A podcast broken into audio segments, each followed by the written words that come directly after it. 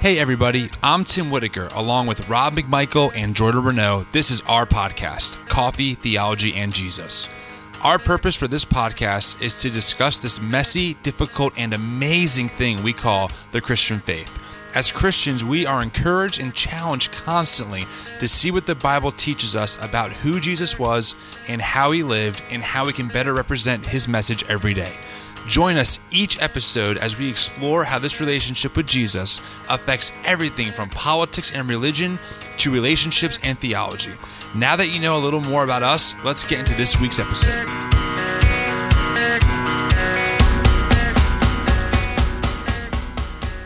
Here in episode number 52, we have a discussion with Pastor Carl Day, an inner city pastor in Philadelphia, Pennsylvania, and Glen Ridge, New Jersey, for Culture Changing Christians Worship Center, as well as the president and founder of the outreach nonprofit organization Culture Changing Christians Incorporated.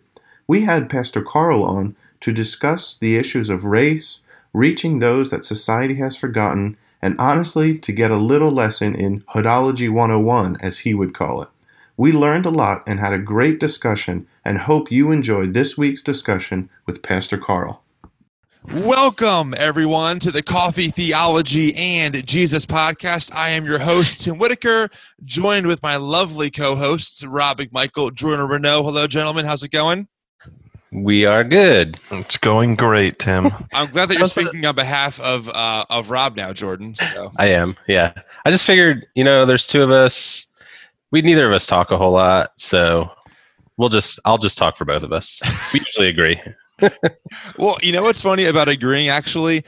Uh, Jordan, you and I agree way more in person than on text message. And so every yeah. time a topic comes up that we disagree with over text message, I'm always ready to have a huge argument on our podcast. And then it never happens. And then I'm kind of disappointed because I want us to fight to give the people what they want, which is an argument but it never happens that way. But I will have all of the listeners know that they do argue it out over text message at like 1.30 in the afternoon. So I'm like sitting in the middle of a meeting and just. Zzz, zzz, zzz, That's why we choose that time, Rob. Yeah. We're like Rob can't even get a word in. Yes. Finally, some time to ourselves. Jordan, by yeah. the way, did you shave yeah. recently? I did. Yeah. Thank you for noticing. You're welcome. Tim said I looked lovely. You did. You look very lovely. Um, yeah. We also have Pastor Carl on the podcast as our guest tonight. Pastor Carl, good to see you. Man, it's good to be seen. Good to be here, man. I appreciate it. For sure. I'm looking forward to our conversation today um, or tonight. It's going to be a great time. So thanks for joining and taking time out of your. I think you pastor two churches. Is that correct? Yes, sir. Oh, I can't wait to ask you about that. How, how does one man pastor two churches? So I'm sure we'll get into that tonight. and I see you're wearing your Star Wars hat. Are you excited for the um, the new Star Wars trailer that that dropped recently? Man, forgive me. I'm such a poser when it comes to Star Wars. Um, I, honestly, yo, I get so many comments about stuff. I love. Uh, my wife's an artist. I love art too. A lot of comic art stuff. So I like the vintage Star Wars art. You know what I'm saying? I got T-shirts, all that stuff for days like the hat and people start trying to talk to me about the movies and I haven't seen one. I'm like horrible. I'm serious? horrible. I'm so serious, Wait, man. On, on. You're wearing a Star Wars hat, but you have not seen one Star Wars movie. Nah, man, I haven't seen one movie, man. So you gotta forgive me, man, for that. Dang, I do. I forgive you, but I'm not sure if our audience will forgive you. That's on that I can't control. Do we, do we, have a Do we have a lot of Star Wars fans in our audience? Oh, tons, hundreds, hundreds of thousands. so yeah. many, so many. Um, well, are, Pastor Carl, are you like a Marvel fan? Are you ready uh, for the Avengers movie? Man, I'm I'm I'm big time Marvel fan. If I if I if I flip my laptop around, you see my my my my, my Marvel comics posters hanging in this office of mine. You know, uh, super Marvel fan. Wolverine is the, the god you know, um, you know, not God, God, of course. Right, you know, we got we got to be clear. We got to be clear. But you know, you know, pastor. That's my man. it's, it's a lesser Elohim, as we. yeah, there we go. As we discovered. Um, I am. I cannot wait for Endgame. I have. I'm so pumped. I told the guys last a couple weeks ago. I bought 24 tickets the second they went on sale for prime seating, Dolby Cinema, 10 p.m. showing. So I am I cannot wait for this movie to happen. Sheesh, 24.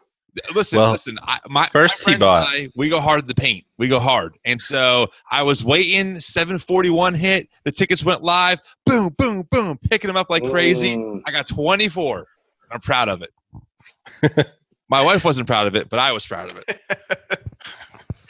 I did enjoy the Facebook comment we got recently because last week Tim talked about how many tickets for Avengers Endgame he bought, and he said he bought I don't know how you said it. You were Nine. like, I, Yeah, I bought nine, and then I bought like eight Uh, more, Yeah. and then I had twenty four, and so Tim got called out on his math. the math did not add up. My point is, is that I got 24 tickets. Uh, so, Pastor Carl, do you have any? Uh, if you had to try and guess how Endgame is going to go, do you have any any theories?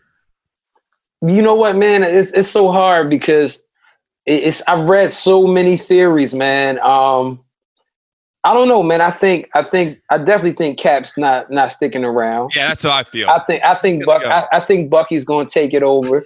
We know that Disney uh, has a, a up and coming um, Falcon and, and, and Winter Soldier. You know what I'm saying? Show coming up. So uh, I definitely don't think Cap's returning. I, I think T'Challa's not coming back either. you don't think so? Nah, I don't think so. I Oh. think I, I, I mean I've been reading some things too, but I, I, I don't I don't think I don't think he's uh gonna going. I think he may be out of that phase. Um, but yeah, man, I, I'm not sure, man, because it's like I don't know if they're gonna play it through the comics. Of course, they're not because it's obviously it's guys that they can't include in this movie because of the rights and all of that. So I, I'm I'm kind of you know I'm trying to go open minded. You know what I'm saying? I've been trying to stay away because I've heard like Oh. 20 minutes of it has been I know. and I I, know. I am tired of reading stuff. I have like filters in place. I mean, I I don't want to know anything. I don't want to click on anything. I'm just sticking to my my my trusted non spoiler sites. But yeah, anyway, I I can't wait for the movie either. I'm ecstatic. I'm pumped. I do agree. I think Cap is going to go. I think Tony is going to become like the wise old sage who kind of pops in throughout Mm. movies at the right time, kind of kind of to give that pep talk to Spider-Man. Like, all right, kid, I know times are tough, but I'm going to come in this scene and say, hey, I'm going to help you out. Then I'm just going to I'm going to walk out of the bar real slow, and that's all you're going to get of Tony Stark. That's my guess. I have no clue. I just know I can't wait. So I'm Same. glad you're a Marvel fan. I'm gl- I'm glad that that means we're in for a good discussion of all Marvel fan theories tonight. So, but you did grow up in Philly, right? You grew up here. You're you're, you're a local guy, Yes, sir. North so your whole life was Philly. Yep. And what was that like growing up in Philly for you? Ah man, it was it was a jungle. You know what I'm saying? Um, you know, uh, growing up, uh, my my real father was you know never around. Uh, he was in and out of jail, um, and never really had a relationship with him. Um, I mean, I kind of want to say typical. You know what I'm saying? Because I mean, honestly, unfortunately, man, growing up in Philly, the inner city, the ghetto, you know, it's it's kind of like the typical life. You know what I'm saying for people. Uh, but you know, you got to navigate your way through things. Um, kind of more so be like you know in survival mode um and you know unfortunately seeing friends of mine go to jail uh get killed at young ages um yeah man i mean that's philly for you you know it's a lot a lot of stuff that you know you you you end up being subjected to um at a young age to where it becomes your societal norm um and until you start to really uh, navigate through other spaces, you start to realize like, yo, this isn't normal. You know what I'm saying? But um, but yeah, I mean, you know, my my section in North Philly was one of the toughest parts of the city, man. At one point, you know what I'm saying? So uh, growing up, man, it was it, it was difficult, it was rough, but I, I feel like you know it also prepared me for a lot of things too. You know, spe- especially being on this other side. You know what I mean? So um, yeah, it's a little, little little bit of what it was like. What were things in particular for you growing up in Philly that, that made it difficult? Was it just the atmosphere? I mean, you said that, that you didn't have a father around, you know, but what other things made it hard to grow up in Philly?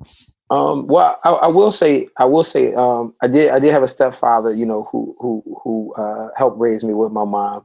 But, um, some of the, some of the difficult things though, growing up in Philly, I feel like, you know, for one, the poverty in itself is serious. Um, and, but it's also the influence. It's the influence in the, the allure, uh, that the streets has, you know, on a lot of people growing up in Philly. Cause, uh, we talk often about poverty, but at the same time, there are plenty. Majority of the world's in poverty, but but the mentality of community is not the same.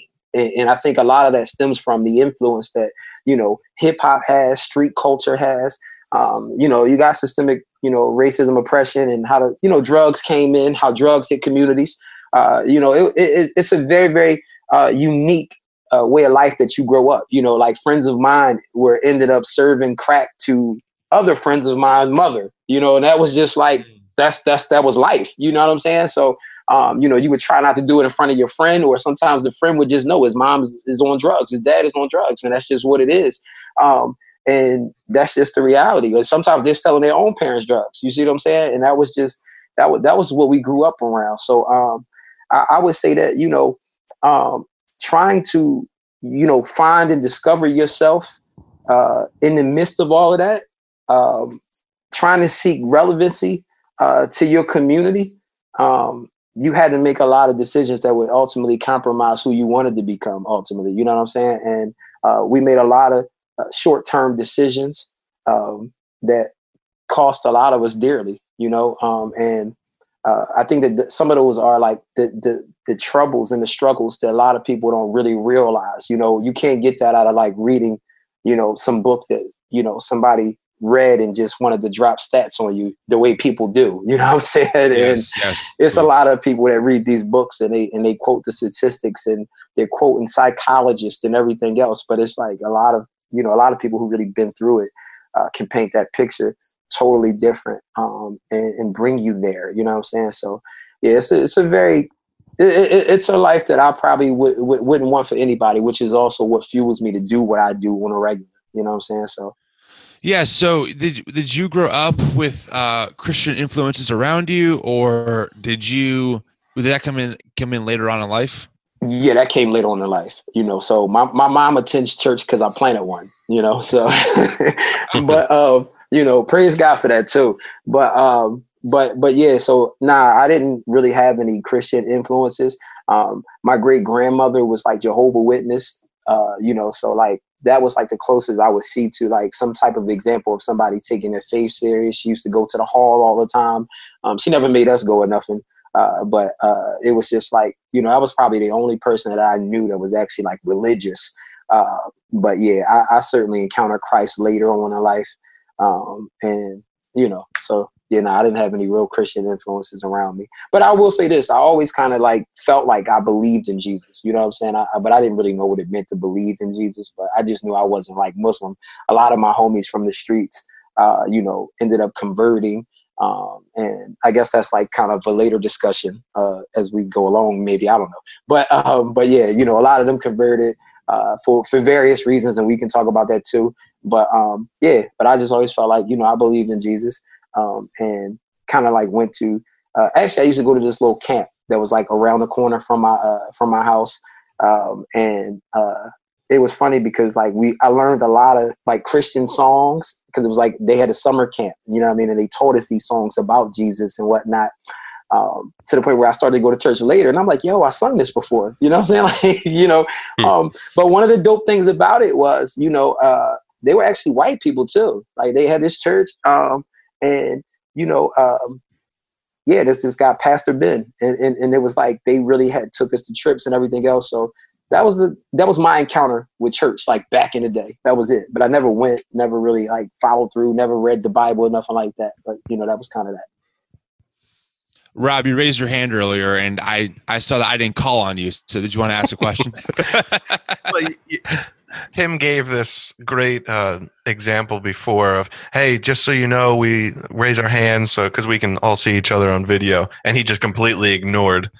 No, hold advice. on. I didn't ignore. I missed you. By the time the question came out, I realized. So go ahead, Rob. well, now I got to go backwards. Go ahead. I was, I was just going to drop it. Nah, just go backwards but you were talking about what it was like to to grow up in that kind of culture and while i didn't grow up in that culture one of my best friends grew up in camden mm. and i i distinctly remember just hanging out with him and him always talking about that is just you know the allure of going back i got my friends i i you know it's it's just the way life is there and i remember i don't think he would mind me saying this but he actually um, started dating a girl that lived in Michigan. And he was like, you know, I, I got to move. If I'm going to get out of this life and get out of the cycle and, and break what I'm stuck in, I got to move. And he actually moved out to Michigan and he's been doing really well out there. But it was, you know, because he looks back at his family and his family is, for the most part, still stuck in that cycle. And it's just a never ending grind. And I know it wears on him to see his family like that too. But it's, I definitely can, I've seen it firsthand, not myself, but people I'm very close with that it's just, it's it's it's entrapping to to grow up in it and try to escape. And it just it's more difficult than us on the outside think looking in. We're like oh why don't you just leave? It's not that easy. Yep. You're right. You're absolutely right. You're absolutely right man. And you know um yeah I, i've actually well shout out to camden because i have a one of our ministers in training is from camden so like he still lives in camden so he comes across to philly and he works at our ministry in philly um, but yeah, man. I mean, that's really the reality. Like you, you almost have to leave. Um, unfortunately, some people get the perspective and the narrative's been created that like, you know, you leave the hood, but some people never come back to the hood. And, you know, that's really the attitude, but it's a lot that go into that as well. You know what I'm saying? So, um, it's really, it's, it's, it's really, really difficult and not many people understand it. Um, it, it's hard. It's hard. yeah, for sure. It's hard. Carl, what what do you think makes it so difficult to get out of? Because I, you know, like Rob said, I did not grow up that way. I'm on the outside looking in, and it's definitely easier said than done with a lot of things in life, not just with this in particular. Mm-hmm. But it does seem like there is a narrative um, that says, "Well, just get a better job, get an education, get off the streets, and you know, you have the opportunity in front of you to better yourself." Uh, so if you don't do that, it's not on us to help out with that. That's on you. That that's your own personal choice to stay in that situation. What what, what like what's your response to that, and and why do you think it's so difficult to break that cycle? Well, um, I'll be honest. A lot of black people don't like my answer to this, um, it, it, and I mean I'm perfectly fine with it. But like, I mean, you know, I'm I'm serious. I stand on truth, and I, I mean I say it and I mean it. But um, honestly, it, it's kind of it's kind of twofold because like at, at, one point in time, just to like kind of give y'all like hoodology 101. Um, nice. you know, but like, you know, so like like at one point in time, yes, it was like, okay, this is a way of life, or this is the way people would make a living, and this is how people had to do what they had to do to make it through and whatnot, right? Or it was because, you know, the dope game was like very, very lucrative. You know what I'm saying?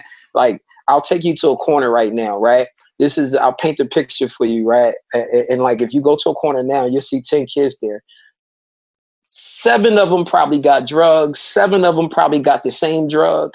There's drugs on every single corner in the blocks. We're talking inner city blocks, so they're right next to each other, you know. So everybody has the same product. The market's oversaturated, and you know, it's seven of y'all that that got the same product. So you got to take turns. You got to be like, yo, you got the last cell. Let me get that cell, right? Then let's just say all of us on the corner, right? We all smoke weed, so we're all buying weed throughout the course of the day, and we're smoking weed. Um, and then we all get our little platter from like the the, the, the Chinese store or the poppy store, the bodega or whatever, you know. Um, so by the time we all go in the house, we probably got thirty six dollars in cash, and we've been outside for twelve hours. Mm-hmm. You know what I'm saying? So like I'm on the blocks, and I'm telling them like financially this makes no sense. Mm. But to your point, Tim, now, so you ask, like, okay, uh, why is it so hard to pull or break free from? Truth of the matter is this um, the influence that hip hop culture has on the culture itself brings that allure to it. So uh, while while while it seems like you know it's foolish, but we have to remind ourselves wherever a person is, they always seek relevancy no matter what their demographic is. So if you grow up in the suburbs, you know, you want to do whatever's hip or cool. You see what I'm saying? So like if you're in a condition mm. or you're in an area where it's like you're frowned upon if you didn't get accepted to a good college, like you're going to feel like the outcast, but you're going to strive to get to school because you don't want to be the one that says, "Oh, you want a community?" You see what I'm saying? Like, yo, you didn't get a full ride. So so that's something you strive for. And that's the power that culture and influence has. So within these inner cities right now, uh, one thing we cannot tap dance around is the influence that hip hop has. Many of these kids are out here not because it makes money, but because of the aura that comes along with it, the stigma that it carries. So it's not cool, or you're not viewed or deemed as cool when you're the guy that goes to school, or you're the guy that's trying to create an app, or you're trying to get into the tech world, or you're a techie, or you're a comic head, or whatever it is that you may mm-hmm. be. But truth of the matter is, the girls date the dope boys You know what I'm saying? You got guys that are, you know, uh, minorities that work for the post office, but are quoting rap lyrics as if they're moving packages when they're really just, you know, delivering packages. You see what I'm saying? So, yeah, yeah. so, so, but that's the power and the influence in the pull that the culture has right now. Um, and it's almost like we romanticize it to a point. You know mm what I mm. mean? So with that, it's hard to break free from that stigma and that allure when when that literally controls our culture it controls the narrative it controls the way people want to operate and conduct themselves you know how many times i've sat with mothers um, who a uh, because I work with, you know, really work with, uh, you know, advocate for those that are fighting the justice system. And they have their sons who have open court matters. And they're like, we didn't raise him this way. Like, you know, me and his father, we both work. Like, you know, we have good jobs. We've been buying him stuff.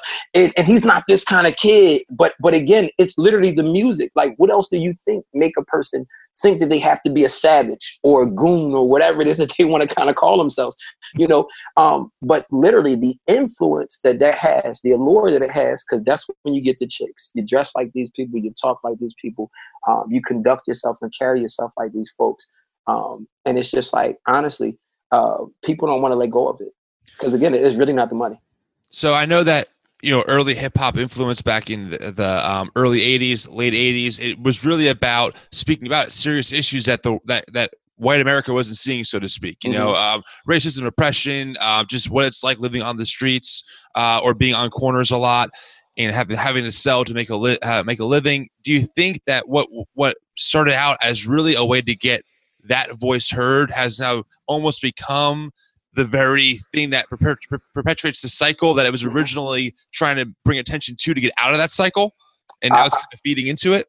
I totally believe that. Um, I mean, also, uh, you know, and it does because I'm sure we'll probably have like African Americans or minorities who who may say, you know, like, well, also racism played a role in it. I totally get that. You know, what I'm saying systemic oppression definitely played a role in it. You know, the floodings of the ghettos and everything else throughout the Reagan era and everything else. We can go all on the intellectual side of it, which also you know really is a, is a truth and its reality. Yeah. Um, but but with that being said, right, um, it, it still carries out you know a systemic racist agenda because hip hop in itself becomes the, one of the greatest tools that white supremacists use. Because check it out, why would I pay? Why else would an elitist pay somebody millions of dollars who they know didn't really do what 90% of what they rap about that they do, why would they pay them the money to go ahead and perpetuate that message? You mm. see what I'm saying? And oftentimes I've challenged, you know, artists, and I won't name any, but you know, I've had conversations with artists, uh, and we talk about this. And they're like, yo, well, all we doing is painting a picture of what's really going on. No, it's one thing to really paint a picture of what's going on, bring the re- reality to it and bring awareness to it. And that's cool if you're bringing a solution.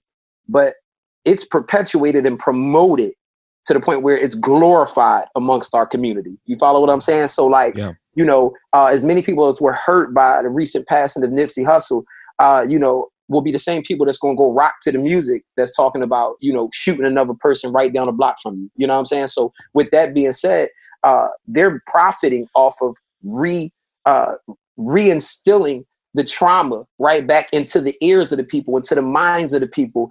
Um, and again, they're paying people who don't, who've never lived that life to glorify that life. I mean, some of these guys are college educated guys, failed basketball players that started rapping, and they're telling you, you know, promote these brands, promote uh, the materialism. A lot of these things that in which keeps the minority communities down. You know what I'm saying? Like they'll go ahead and tell you to wear Gucci because that's that's you know that's what you need to do, and and people wonder why the cycle of poverty continue. You know what mm-hmm. I'm saying? So, yeah. So, what was the turning point for you? So, this is how you're growing up. You're growing up in Philly. You know, not an easy life at all. What was the moment or the, you know, the story that puts you on the path to coming to know Christ, and that really, what seems like, changed your life around completely and put on a whole different path? Um, so, like in a very condensed version and form, um, you know, I, I, I was actually doing pretty good for myself at doing what I was doing at the time. Uh, but um, you know, so what happened in a nutshell I, I started to attend a church that was like right around the corner and, and honestly like i was a teen parent um, you know first son was when i was 18 so i'm, I'm 34 my oldest son 15 um, and with his mother um, i had my second son too as well so i got two older sons um, and i'm not with the mother anymore um, and you know, I, am married, have my wife, and of course we have our youngest son, and I'm also expecting a daughter in May. But um, you know, congratulations. Thank you, thank you. Um, and but um, you know, she she kept like kind of pushing me to we had a church around the corner for us. Let's go to church. So you know, I'll give I'll give my kid's mother credit for that. You know, she got me going to church. Um, but so I, I decided to you know step foot in this church. I started to go attend this church. It was like a Baptist church. Um, you know, and, and, the crazy thing is, what happened to me is like what happened to so many Christians. You know, I mean, you know, how many times you go into the side of church and you're like, yo, I feel like they were preaching to me. You know, so so I used to sit all the way at the top, right? Because it was like a nice size church. I used to sit all the way at the top of the back. Felt like I didn't even really belong or I shouldn't be in there. And one day, uh, the the associate pastor did this thing with his hand. You know, like he wanted to talk to me, and you know, he pointed up, and I'm just sitting there saying, like, "Yo, how did this guy even know I'm here?" and why does he want to talk to me? You know, he was like younger, younger black guy, and I, you know, I got with him after church. He, we exchanged numbers, and no lie, he, you know, he had finally called me like a week later, and he said to me, he said, you know, um, I really feel like God has been telling me some things about you, and you know, he was like, yo, you know, he, I feel like God is calling you to start this ministry with me for like young adults, and he was like, you know, I know you're gonna need. He God showed me, you know, that you're gonna need to be worked with. But I really believe that you know he's been pushing pushing it on my heart to reach out to you in regards to this.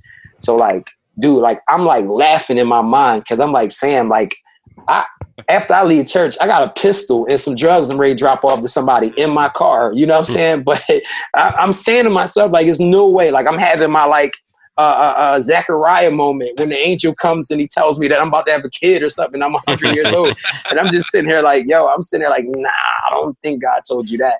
Mm. But you know, he's like, but you know, you won't have to journey with me. But he's like, is this something you want to do? And I was like, yo, okay, so I'm going to church. I got this pastor on the phone with me right now. There's no way I can tell him no. So I'm just like, all right, cool.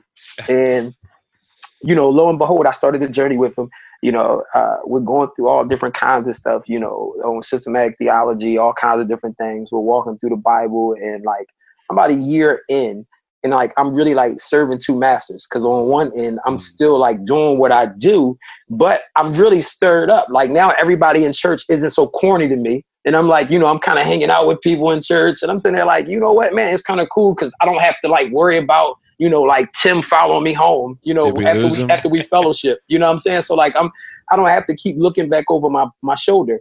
Um and so you know, it felt good, but you know, I still was trying to, you know, serve two masters and I ended up, you know, getting locked up. And truth of the matter is somebody said I shot him, you know, and so I got locked up and I didn't shoot the person, but um, you know, uh, and and I mean, you know, so after that, about a month beyond that, I'm out on bail. People owe me money, so I'm kind of like trying to get at everybody that's kind of owe me money because now you got a lawyer, you got an attempted murder case you have to fight now, and I'm trying to tell you they cost a lot of money. So uh, crime doesn't pay. But but so so you know, uh, situation went wrong uh, between me and somebody that owed me money. They ended up basically trying to say, you know, they they screamed or cried robbery. Uh, I got caught with a gun. Um, and now here it is. I'm out on bail, quarter second case. And you know, like this is what I mean when when you know, like rap lyrics really come to your life and pertain to your life. So Jay Z said in the verse, like half a mil for bell because I'm African. No lie, I was out on bell Same ADA showed up to my next bell hearing and said, no, he's out on bell for this already. This is the second violent case in a month. bell half a million. I don't even want him out in the streets. Wow. So like no lie, you know, like and before like I bailed out the next day, like, you know, as soon as I got locked in the first case. So I was assuming as I went in there, like, you know, well, whatever they're gonna ask me for, if I was out on bail for attempt murder, this a robbery. I know I'm gonna get less lower bail than that. The guy was like, nah, five five hundred thousand. You know what I'm saying? So, you know, I talked to my kids about I said, listen, she's like, well, what is it? You know, I'm sure we can get that. I said, no, we can't get this. I'm, sit, I'm, sitting down. I'm sitting down on this one. And, you know, so with that being said, I, I sat and I, I sat with the reality and knowing, like, you know, whatever God got planned for me, you know, it is what it is. Um, but the one thing that I did promise myself, because I will say in Philly, it's like, you know, the fastest rising Islamic population in the country. You know what I'm saying? Mm. So, like, if you come to Philly, Nah, fam, you're gonna see the big beards, you know, uh, uh, uh, the, the Muslim brothers wearing the thobes, the kufis, prostration marks on the forehead from praying, all of that, you know, and a lot of women are converting. Um, and a lot of it has to do with street culture because, you know, when you inside the jails, the jails are ran heavily, heavy Islamic population. So you come in there, you want protection. You know what I'm saying? You see a lot of brothers come through and they taking they shahada in two weeks. You know what I'm saying? So uh, one thing that I prided myself on in the streets was like, you know, kind of being a tough guy. So I came into jail. I said, "Yo, God, like I came in here Christian. I'm leaving Christian." You know. So um, with that being said, uh, my reverend didn't give up on me. Like I was shocked because like I felt ashamed, but he said, "Listen, you know, I know what God called you to. We're gonna get through this." So like that was one of my first examples of like a Christian really standing on what they believed and what they said. And you know, he he continued to visit me, send me other books. So I'm reading like crazy up there. But my first, my my my third night after I was up there, uh, and I came off quarantine. So when you go to jail, you gotta go through this quarantine process. So you literally like sit in isolation. Like they gotta test you for everything. You know, you can't be with general population first. You know, they gotta make sure you ain't contaminated or anything. But you know, so it's weird. But uh, your viewers are getting some some hoodology one on one tonight.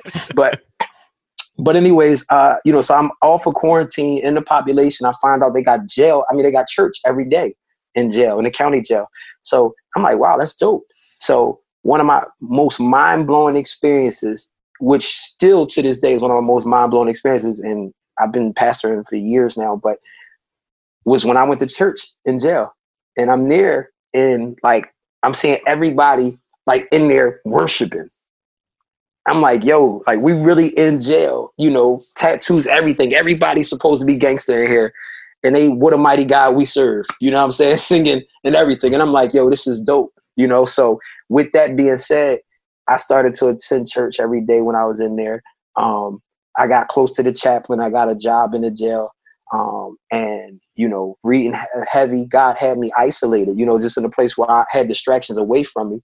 And I started hosting Bible studies on a block. And I'm telling y'all, listen, it's so heavy. It's 96 brothers to a block. And I'm on a drama block. Drama blocks is when you got violent crimes. So, you know, people are facing violent, violent crimes. 96 brothers on a block, about 10 of us are Christian. I'm talking you have to wear wristband, wristband has your information on it. Dudes were in fear so much that the guys that were Christian were wearing their wristbands upside down. So wow. you couldn't see what a person's faith was. You know what I'm saying? So like, you know, for me, mine was flipped up the right way because it was like for me, I felt like who I was out there, I'm the same person in here, and I'm not gonna be ashamed.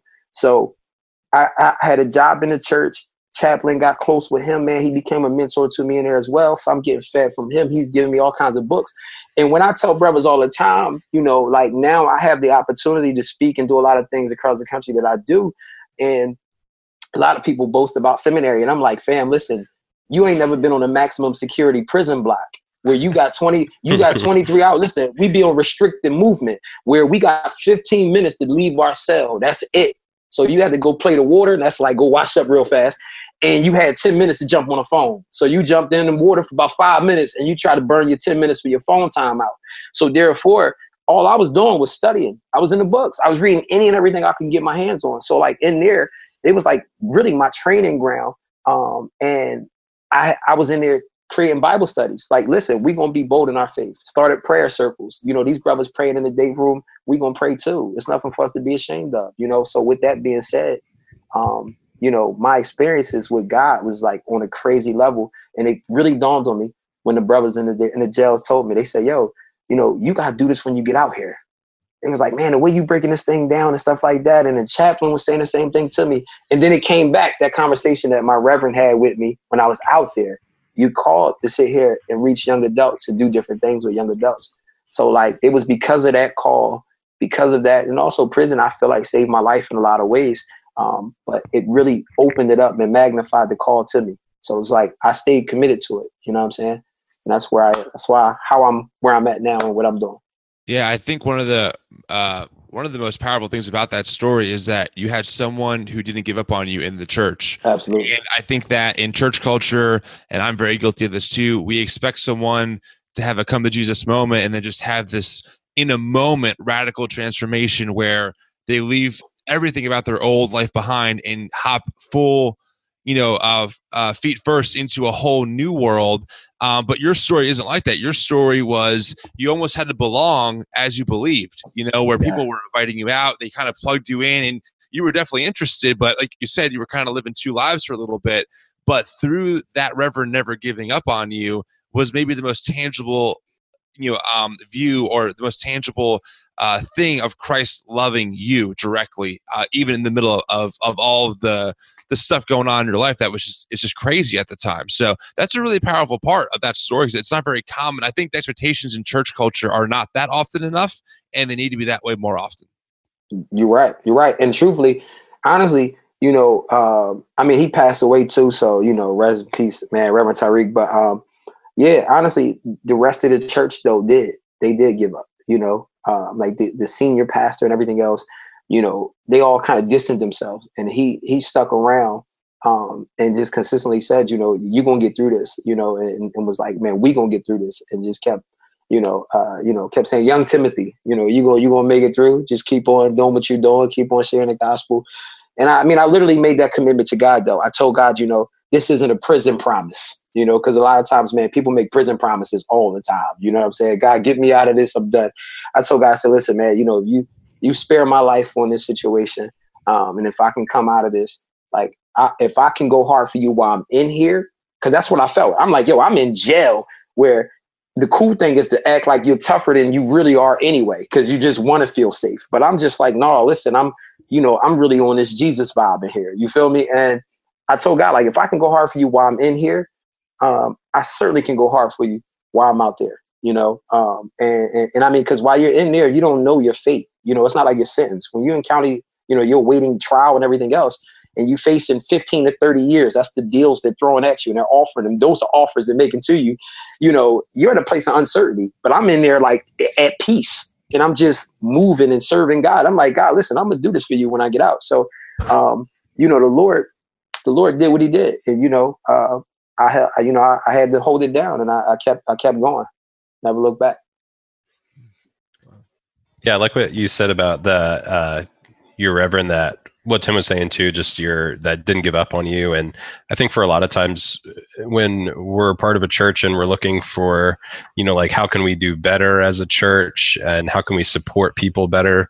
Um, a lot of times we look to like change the whole community and and that we all have to be better. We all have to, uh, you know, step up in these ways. And I think it's cool to just hear a testimony of, you know, it took one person, you know, like you one said, person. yeah.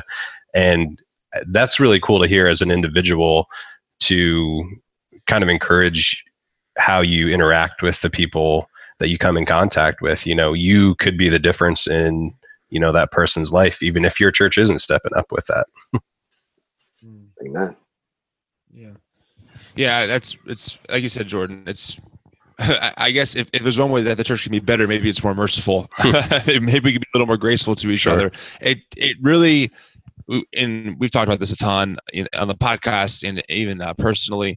There just there does seem to be a um, certain sense of like morality culture in church culture, where if you don't not say the right words, or if you don't, as long as you don't curse, and as long as you don't, you know, knock off these checklist items, you're going to be fine. But if you start doing some of these things, we're going to question if you're really a Christian or not. Or if you are new and you just got saved, we, like I said earlier, expect you just to kind of flip this switch and drop all these bad habits automatically. Um, but when we look at, at Christ in, in the scriptures and the disciples who had the Messiah in front of them and how they behaved and how many times they just did what we look back on as boneheaded things, mm. um, I think it's important to remember that that people are flawed and that Chris, the, the beautiful thing about the gospel isn't that it makes you a better person. That that isn't the point. It's that it restores you back to your creator and back to people and back to the planet. There's a bigger picture going on. Um, so I think that's that, that's really important. But Carl, you know, so right now you pastor two churches. Is that correct? Yeah. Are you uh, you're you're the lead pastor of two different churches? Yeah, I like to say though we one church, two different locations. Oh, okay. So yeah, it's like a campus model. Yeah, yeah. There we go. Yeah. okay. Go. Okay. Gotcha. That's how I was trying to think. Yeah. I was trying to figure that out. Okay. I'm like, hmm, that's that's a, a, new idea for me. Yeah. no, I, I, just travel back and forth. You know what I'm saying? I just lay my head in Philly. That's all. I go to uh, Philly. You know what I'm saying? But I'm back and forth. So, how do you think, in particular, something I've always wondered about, and I would love to get your thoughts on this. It seems like, um, and I don't think it's an intentional thing that that, that uh, of why this is happening, but it seems like the church is overall very racially divided. As far as on Sunday morning, it just seems to be everyone's kind of in their own church that happens to be predominantly their own race. You know, I grew up in a very predominantly white church, and I know there's a Hispanic church down the street from me. There's the African American church down the street from me. Uh, you know, what do you think about that? And do you think like how do we start bridging some of these gaps or, or bridging some of these? Un- I wouldn't say that that that they're like I said malicious or like negative things. Mm-hmm. It just kind of happens. The chips tend to fall that way. It seems like. What are some of your thoughts on that? I mean, I, I will be honest. Um, so I, I, I know like mainstream Christianity, man, like our whole vibe right now is like, hey, let's build multi-ethnic churches. We got to be multi-ethnic. We got to be multi-ethnic. Blah blah blah blah. And you know, I, I, get it. Don't get me wrong. And I feel like that's that that's cool for the people who may struggle with being intentional on just saying no. Let's get up and and hang out with our own. But I feel like you know. When, when you see churches like that, a lot of times, A, they're built upon whatever their demographic really you know, persist of, you know what I'm saying, consist of. Like, you know what I mean? So like if dude, if you're in the burbs and, and and, and it's majority of white people there, what do you expect the church to look like? You follow what I'm saying? So so yeah. I, I, you know, I get that. Same thing with, with Spanish churches, you know what I'm saying? Hispanic churches. Like there are some small Latino communities where, okay, there's a church there right in the middle of Latino community. What do you expect it to look like? You follow what I'm saying?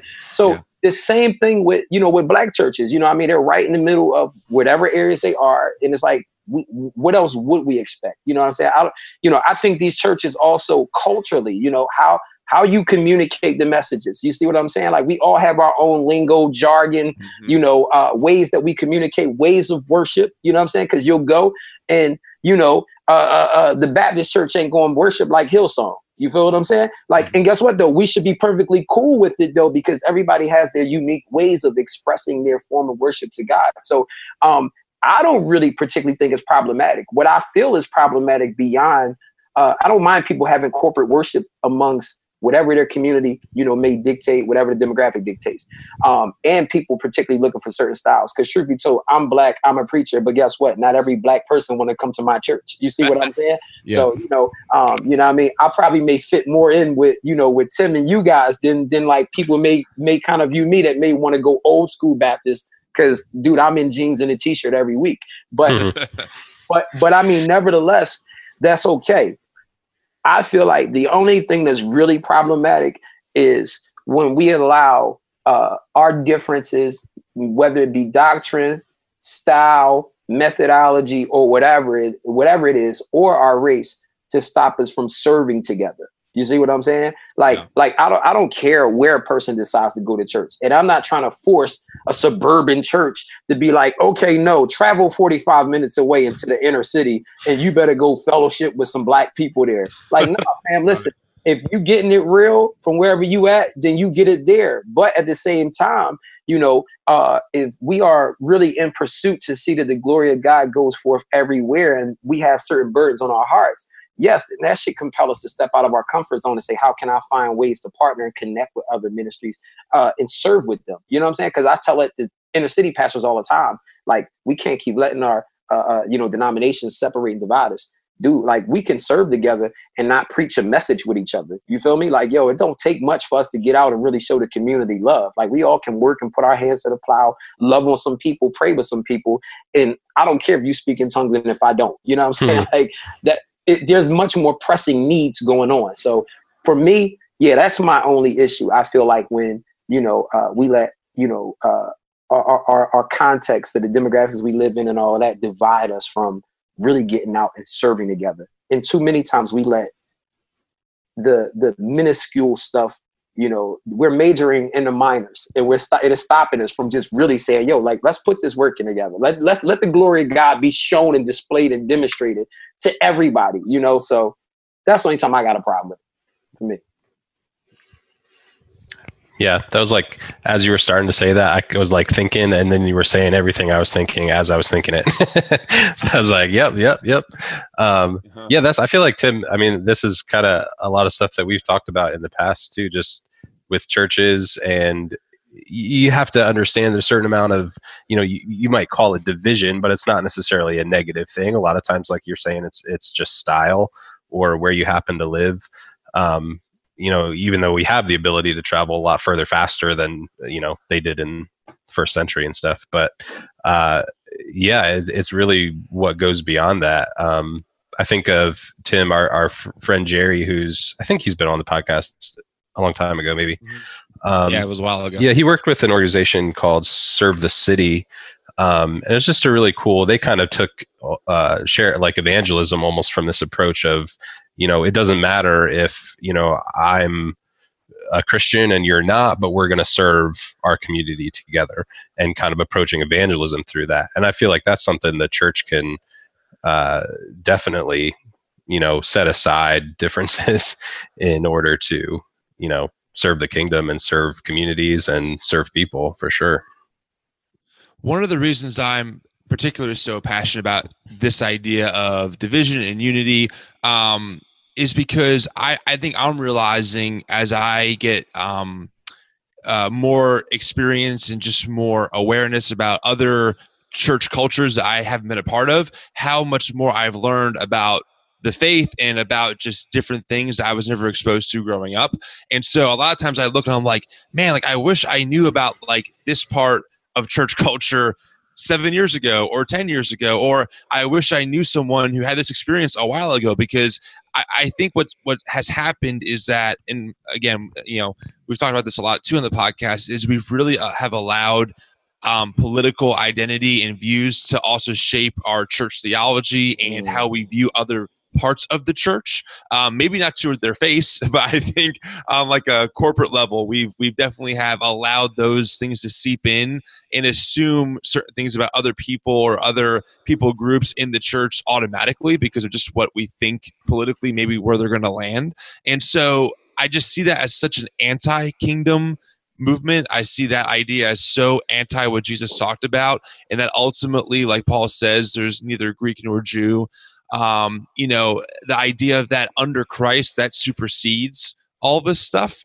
And so I think you're right, Carl and Jordan, where you know having a church that you go to that that, that that the lingo is what you're used to and the style is what you're used to. There's nothing wrong with that. That's great. I think the the danger is when that's the only thing we're willing to be exposed to. Mm. When that's the only thing we're willing to be a part of. It's just what's comfortable in our four walls. And if someone comes in who uh, talks a little bit different or has a different cultural background, we're not willing to hear that person's experience or just be able to hear them from a and be able to listen and say, you know what, like let me have some empathy here and be willing to hear my fellow brother mm-hmm. who I'm spending eternity with and mm-hmm. hear this person's experience that I have never had and be willing to align with that. So I think that's kind of where I come from um, on that issue in particular.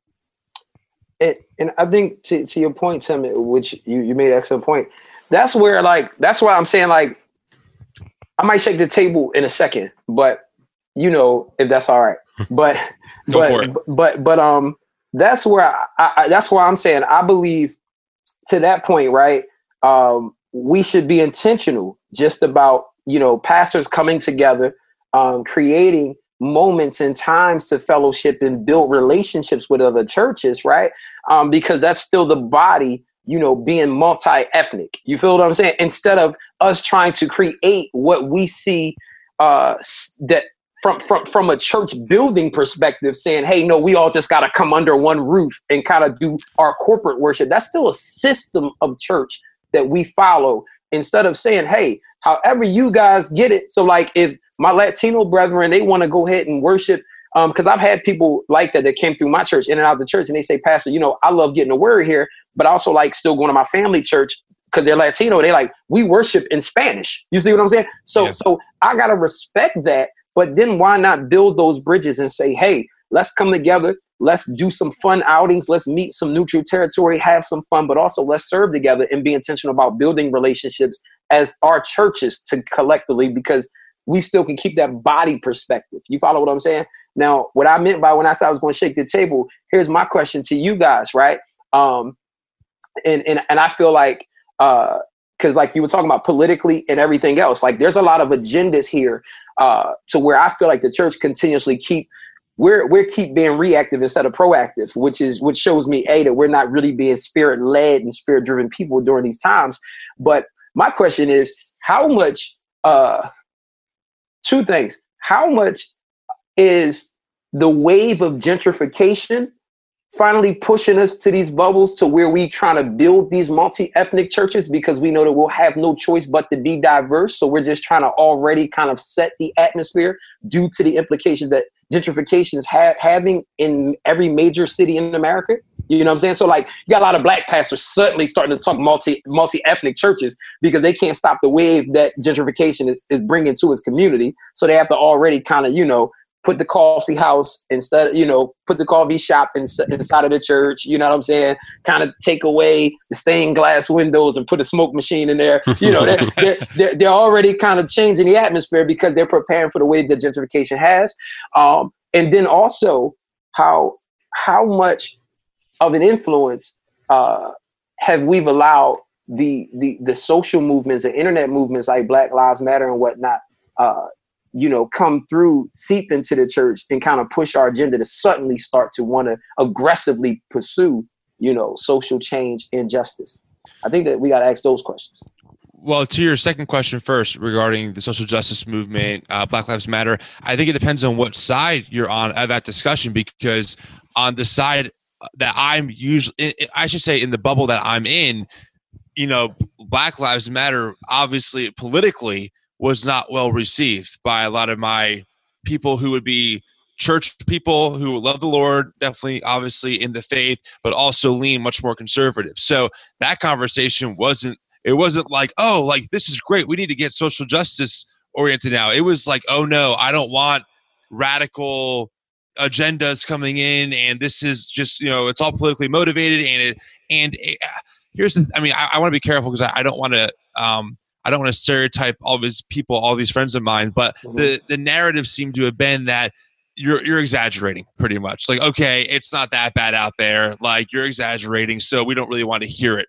Uh, was what I got from things like that. But I think people like myself, you know, Jordan Rob, my wife in particular, who is she well she's my life my, my wife she actually went to a black lives matter protest she's all about it so but you know but we i tend to want to be sensitive to that to that kind of to that side of of things you know and i don't always know how to handle it because i'm like okay um, I wanted to be able to hear and trust that the person telling me that, hey, this happened to them, that, hey, they were pulled over because they believe that, that they were targeted because, because of the color of their skin. And this is a good friend of mine. I have no reason to doubt them. So I want to hear that. But I think uh, as far as you know, the white evangelical circles go on a big picture, it wasn't a very well received thing. Does that make sense?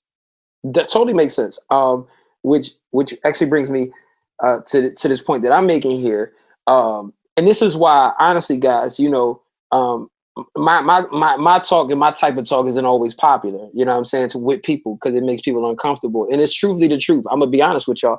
But you know, which is why like I haven't I mean, I've been in a lot of these discussions about racial reconciliation, about you know social justice and whatnot.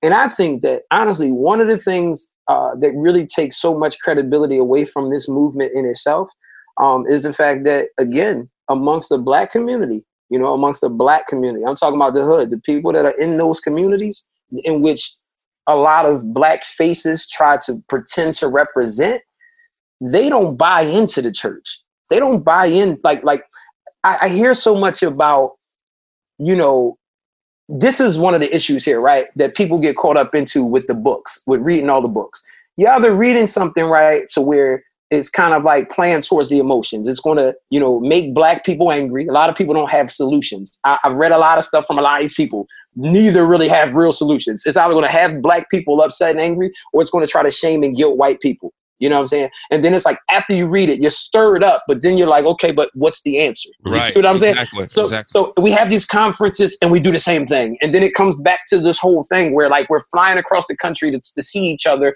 And it's like, hey, I shook Bob from Iowa's hand and we hugged and we took a picture together and we told each other, hey, hit me up, you know, and, and you know, hopefully we can link up and it never happens. Mm-hmm. But we've done that right and, and, and, we've been like convicted with some kind of message that like you know they've used like some kind of tokenism uh, minority to come with this message to hit us with, you know, some Jim Crow laws type of book type of knowledge.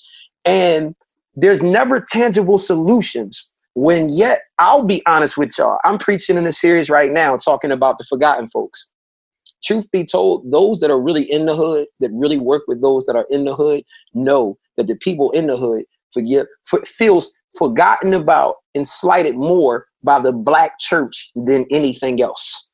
Hmm. And this is what you guys don't they won't never give y'all the freedom to say that right? But this is why i'm saying you know what i'm saying? They'll never let you guys say it okay? They won't, you won't live it down okay? You john macarthur and everybody won't live it down. But, well, I, but I think it's that and the fact that i'm also not at all involved in the black church. I don't know the black church culture. I know my uh, the church uh, culture i grew up in i know the hillsong culture real well. I know the elevation culture real well. But this culture right. um, it's i'm so foreign to. Well, I just don't me, know. It, well, and let me tell you though, their their level of involvement is probably no different than y'all's hmm. from where where you at. To be honest with you, like I'm I'm I'm being totally honest with y'all, but I feel like we we've created this this this environment right where it's like you're white, repent and lament, okay, for what you know for what your great grandfather did, um, and I see all this reconciliation talk, and I'm looking up right at the aftermath, and I'm saying, well, dang, you know when do the black pastors go back to the black community and repent and lament back before our people? Because truth be told, we lack trust with black people right now. Like, fam, I wish, like, I wish I was on my phone or something. I walk through the neighborhood and just show you, like, and let black people give their opinions on the black church. And it's like, in this space and place, I'm watching uh, uh, black pastors and leaders go across the country like begging for acceptance and like friendship with everybody else, but not go back to their communities and really own the stigmas that that we, that we have right now that we carry in our own communities. You see what I'm saying? Like they'll tell you every black pastor is stealing money. They'll tell you, hey, all this is going on. Where's the black church at? Where's the pastors at? Hmm. You know how many mothers I've spent time with reading, and they're saying I belong to this church, but people from the church isn't even hasn't even visited me yet. You see what I'm saying? Like these are the things that we really face in our own communities. And this is why I brought up Black Lives Matter, because prior to Black Lives Matter becoming a thing, you know, so like even with that being said, you know, um, you go to their guiding principles, they do more to fight the homosexual agenda than they do to really fight for the rights of black men, straight black men. They talk about trying to, you know, go to their guiding principles. You'll see it yourself. It's on their website. They built their backs, they built their org off the back of Trayvon Martin, a young black male, but they don't even have a lot in place to really protect black males. It's more to mm-hmm. really promote and, and support and, and help so many other agendas, not even the black man himself. So we, while we as black Christians, we have that as the face, and that actually put the battery in our backs to finally get moving. And it's like, how do we have all these astute Dr. Such and Such, the good Reverend, what's the name, whoever went to whatever school he went to, and he's been in the inner city on the street corner for 35 years. It took that movement to get you to finally get moving in your own community.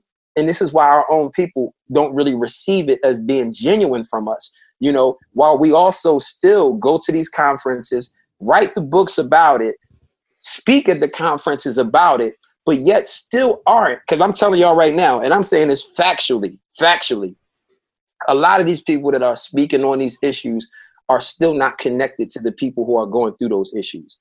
They read books, you know, probably a few more, probably talked to a couple more people and able to present that picture broad scale to a lot of people. And if you're not from it, people can sell you anything. You know what I'm saying? Like I'm gonna be I'm gonna be honest. Some of these black preachers are no different than the rappers. You know what I'm saying? And if and if you're some guy from Idaho, you're gonna sit there and believe a guy because he's saying, "Hey man, I pastor in D.C. and this is what's going on." But you go to the people in D.C. right. and they're gonna say, "I don't even know that guy at the corner." You know, they say, "Oh, he's the guy that drives or whatever," and that's it.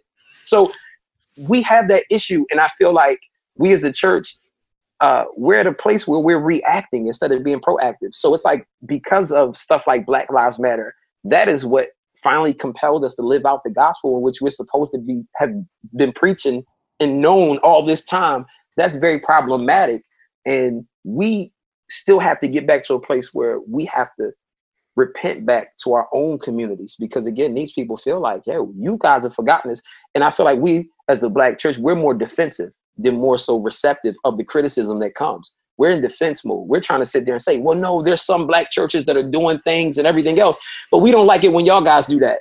You can't sit there and be like, well, no, some that's some of the people, and you know, and we still got some people who are working with. Nah, like we don't like the exceptions to the rule. You see what I'm saying? But yeah. we have yet to really stand up in that gap and say, you know, listen, we'll own our mess. We failed y'all. You see what I'm saying? I mean, gentrification for me is a mentality. You know what I'm saying? Like, yo, if I've been planted somewhere for 35 years and I'm supposed to be pastor and I'm supposed to be helping to restore the inward brokenness of the individuals to where, guess what? Um, we don't hear enough about how do we combat gentrification?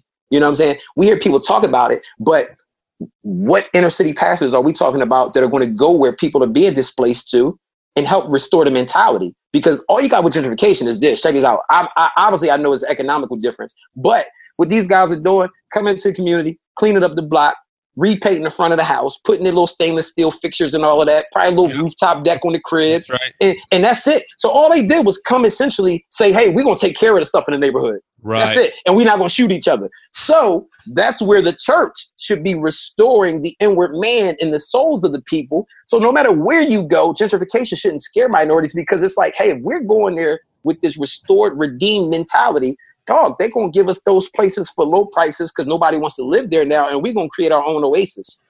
But we're not on it. So it seems like you're very, very passionate about, and I mean this in a good way, that you want to see almost the the inner city church come back to its true calling and make the impact that it's supposed to be making all along. Amen. And what has, what has happened is that there's been a huge loss of trust, which, by the way, I think is that inner city loss of trust in the church is is also happening everywhere. I mean, we know this that millennials are leaving the church in droves. A lot of these bigger church uh, pastors in the in the limelight have had a lot of scandals go on. There's there was in fact I'm sure you've seen the preachers and sneakers account that has went viral, right? And and it's because we've already been cynical and skeptical of pastors who are, are quote unquote celebrity pastors. And now we're seeing that some of them are, are wearing literally $5,000 shoes on stage.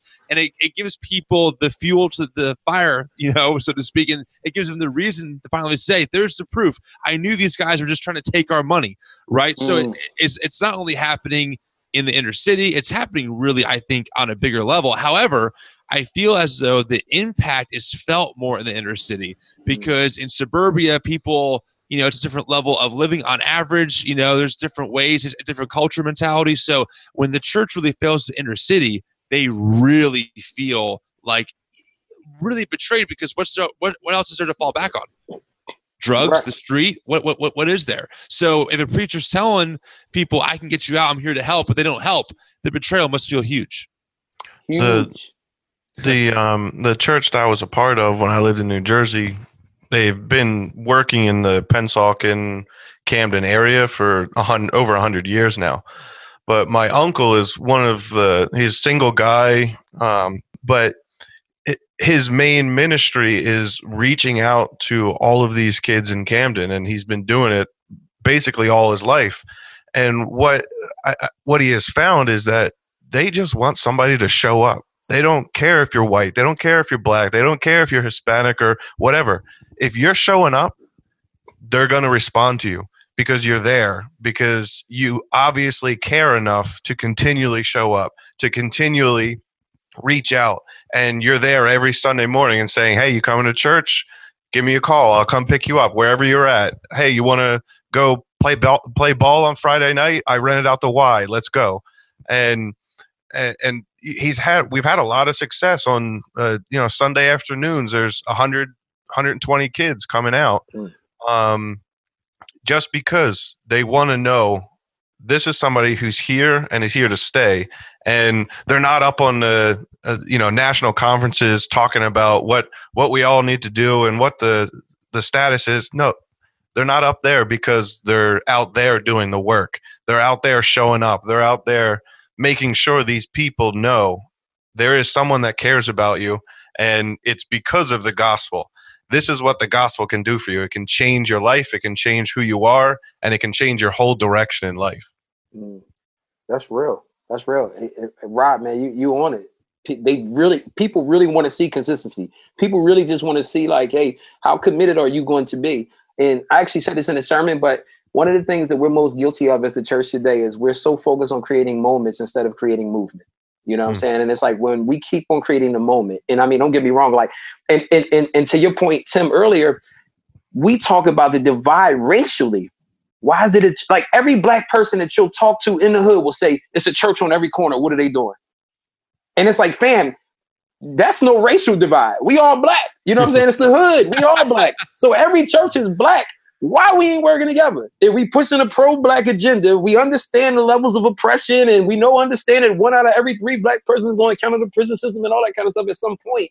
Dude, why? If you're a pastor, I'm a pastor. We supposed to live by the same code. You know what I'm saying? This thing right here is our code. So you know, we all part of the same gang. We all part of the same set, regardless of what what you know what faction of the set you're a part of. We why aren't we working together? You know what I'm saying? And I think it sends a problematic message to our people at large um, when they see pastors, you know, hopping 10 states over to go to a conference and reconcile with other people. And we haven't even reconciled amongst each other. You see what I'm saying? So, and it's like we've given ourselves over to, you know, uh, uh, the mainstream agenda, intellectualism, and everything else. And we've really lost all sense of practicality, you know what I'm saying, it, it, of what the gospel really entails. Um, and it, it's really no humility. Everybody kind of wants to still be above each other, even in the church. You see what I'm saying? Yeah. And it's it's nasty. It seems like um, the focus uh, in church culture as a whole, including in the inner city, has been orthodoxy over orthopraxy. orthopraxy. You know that that idea, and not not so much. Uh, uh, hey, don't say certain curse words or don't watch certain movies. I mean, that's I guess to be part of it. But like, what does it look like to love your neighbor well? What does it look like to love the poor well? I mean, what are the two greatest commandments? Love God with everything. Love your neighbor as yourself. You know, what does orthopraxy look like when you're implementing the Sermon on the Mount? Not taking an eye for an eye, but loving your enemy. You know, those are the things that I think a lot of people look to to see the church emulate. And when they see us bogged down in political agendas or in, like you said, the moments over the movements, uh, these really intense, maybe Sunday morning spectacles over the idea of, of a consistent lifestyle of living together, um, people look and they say, well, I, I hear what you're saying, but what you're saying isn't matching up to what you're doing. So how can I believe you? Because our culture is full of talkers. I mean, all you have to do is turn the news on. Everyone talks. I mean, all politicians talk, the news pundits talk. They all talk a big game. But whoever lives it, like like Rob's uh, example, you know, of uh, was it your grandfather, Rob? Um, my, my uncle. Your uncle. That's the guy who who is changing the world. You know, and I think you need a million of Rob's uncles and a million of Pastor Carl's who are in the moment, who are in the trenches doing the work. That's how you change things. I mean, that's the solution. The problem is that you can't quantify that as a solution. You can't systematize it because it's not a one size fits all mentality. So you can't write a book and get rich off it because it's not going to work that way, right? And then how do you measure it? If the if all the Pastor Carls are out there doing the work, they don't have time to go to the conferences and talk about the great work they're doing. They don't have time to build up a huge Instagram following. They don't have time to build up a huge megachurch. Mm. They don't have time. They're too busy mm. living with their mm. neighbor you know it's it's it's the unseen things it's the upside down kingdom mentality mm. that we're mm. talking about that maybe we don't see right now but in heaven we're going to see all the pastor carls all the rob's uncles you know all those kinds of people we're going to be like whoa i didn't even you know I, you think Steven Furtick was huge no way this guy is doing major numbers you know that we never even knew about that that we're going to see in heaven I, I, think it's only right that you know uh, Rob tells us his uncle name, man. We he, we got to give him a shout out. He can't he oh, can't yeah. just be Rob's uncle, like right on the uh, for, for, the masses. We got to put a we got to shout him out. All right, so I'm I'm not even lying here. His name is Don Draper. Don Draper. yeah, it's a like he's a character from, uh, in a TV show. Yeah, in Mad. His Men. uncle is not oh. a character. That name is also the name of oh. the character. My Shout uncle's a made up character. okay. Yeah. So we need a, we need a million Don Drapers as well. But that's how you change the world. It's smaller and smaller to take over the world, not bigger and bigger necessarily. I mean, I think huge movements can be great, you know, but it's it's funny because I was Uh, you know, I had, you know, my little notes that I wanted to talk about. And my first note was that healthy discussions are uncommon because we don't want to be honest about our own prejudices or imperfections when it comes to race. We either deny that we have them or we go about and justify them in some way. And I was thinking about that from the white side of things to say, well, you know, I I don't have those prejudices. I I've never thought a racist thought my whole life, and and you know, I, I'm perfect. Or you're like, well, this is how I was raised, and this is the culture.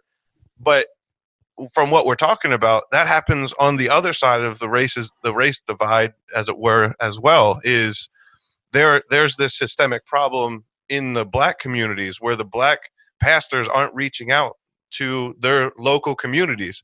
And why isn't this a healthy discussion? Because they're unable to say that they also have a problem, that they're also imperfect, and that as you as you pointed out, Pastor Carl, they've got to come to the realization that I am part of the problem. Now let's be part of the solution.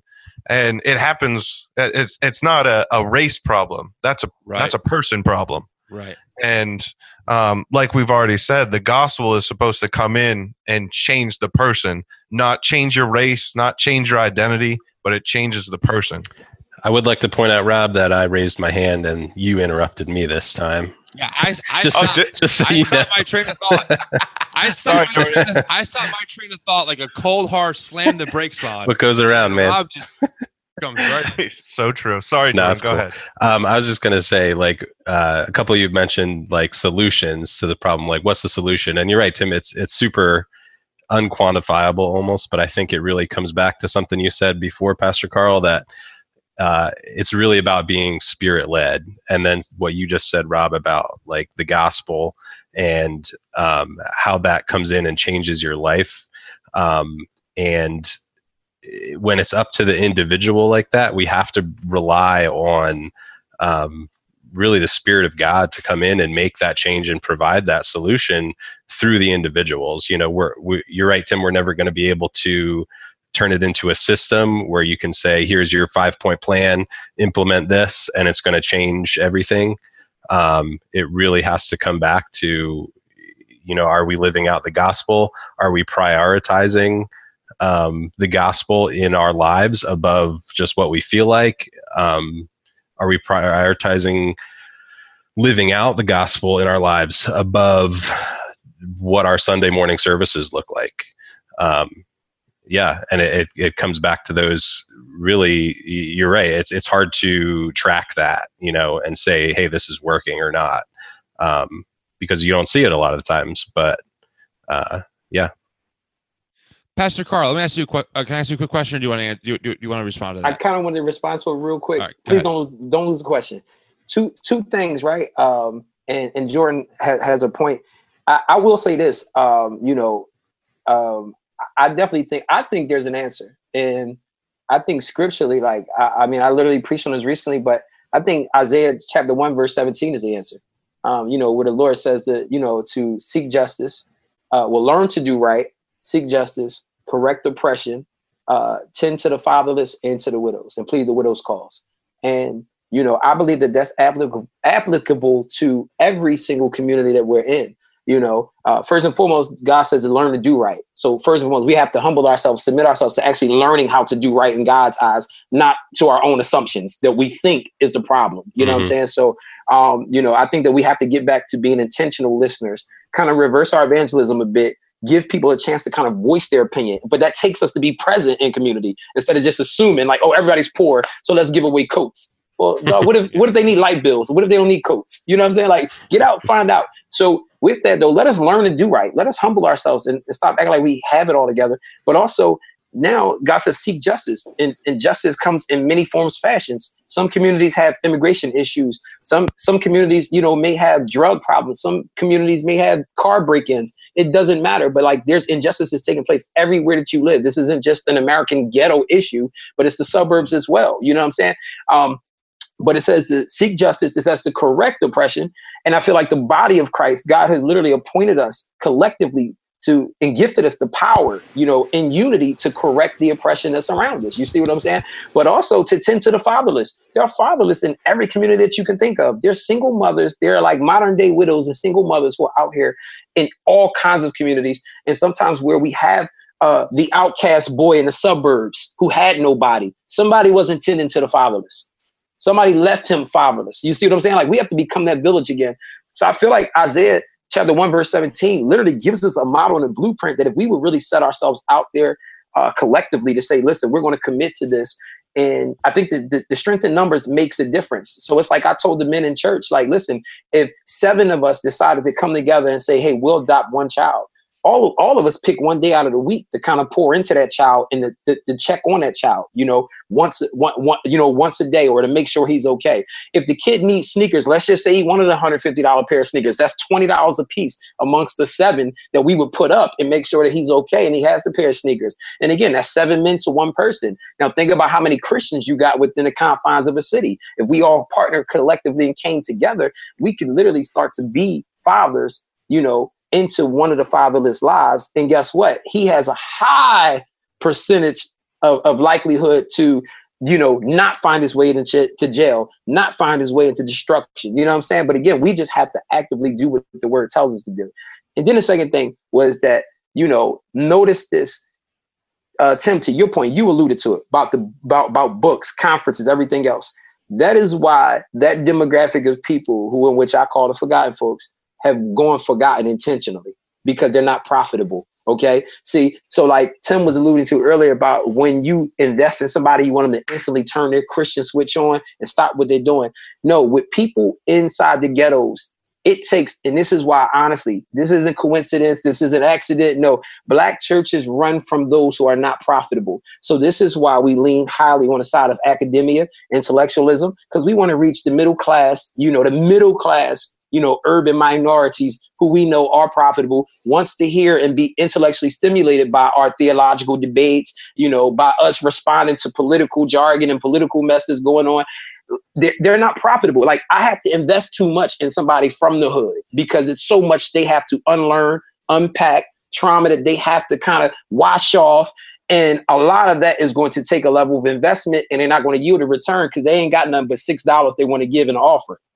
You see what I'm saying? So, mm-hmm. so th- on a real, that plays a part because again, and it's also a highly likelihood and probability that guess what? They won't latch on immediately because life is so ever changing for them. So they could lose a cousin to gun violence, or their their dad could get locked up, and then suddenly, bam, they disappear on you just like that.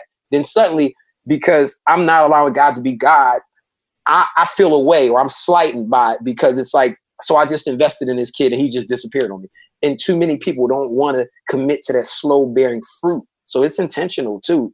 You know, we can't make a mistake about it. Very intentional. Mm. So hmm. Tim, your question. I'm sorry, brother. I'm sorry. No, no, that that's that needs to be said. That's great stuff. I'm. I was going to ask you about your just your personal thoughts on the celebrity pastor culture that we've built in America in particular. Um, and I am going to go back to that Preachers and Sneakers Instagram account reference that has, I'm not sure, have you seen that account recently? I'm sure you've seen it or heard I of it. I saw articles on it, but yeah, I saw articles and I, have seen it. so, it.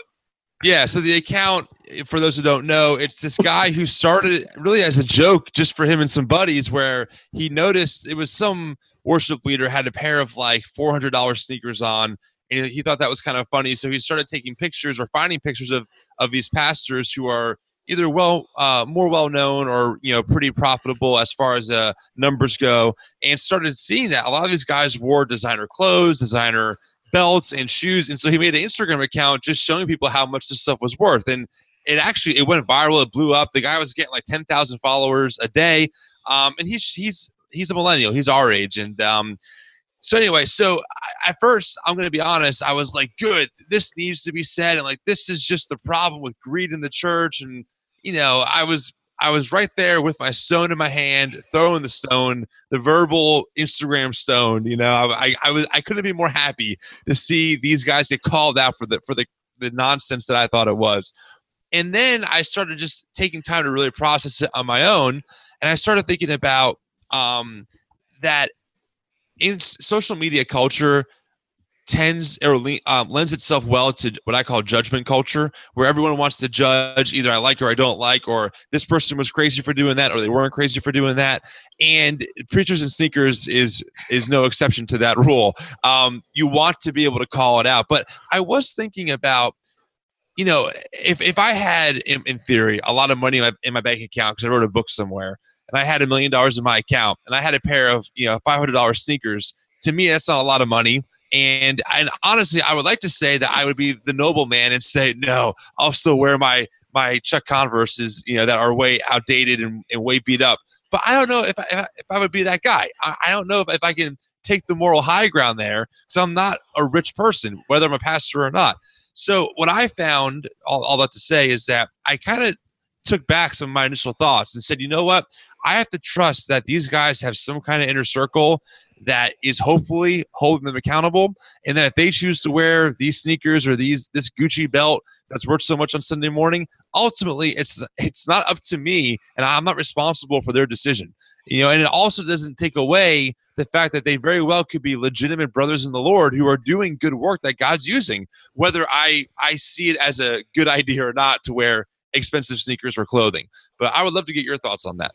So all that to say is you you were reading John chapter 8 this week and you were like, "Oh, he that is without sin throw the first stone." I guess I'll drop this stone and walk away. That's right, right. That, that's exactly right.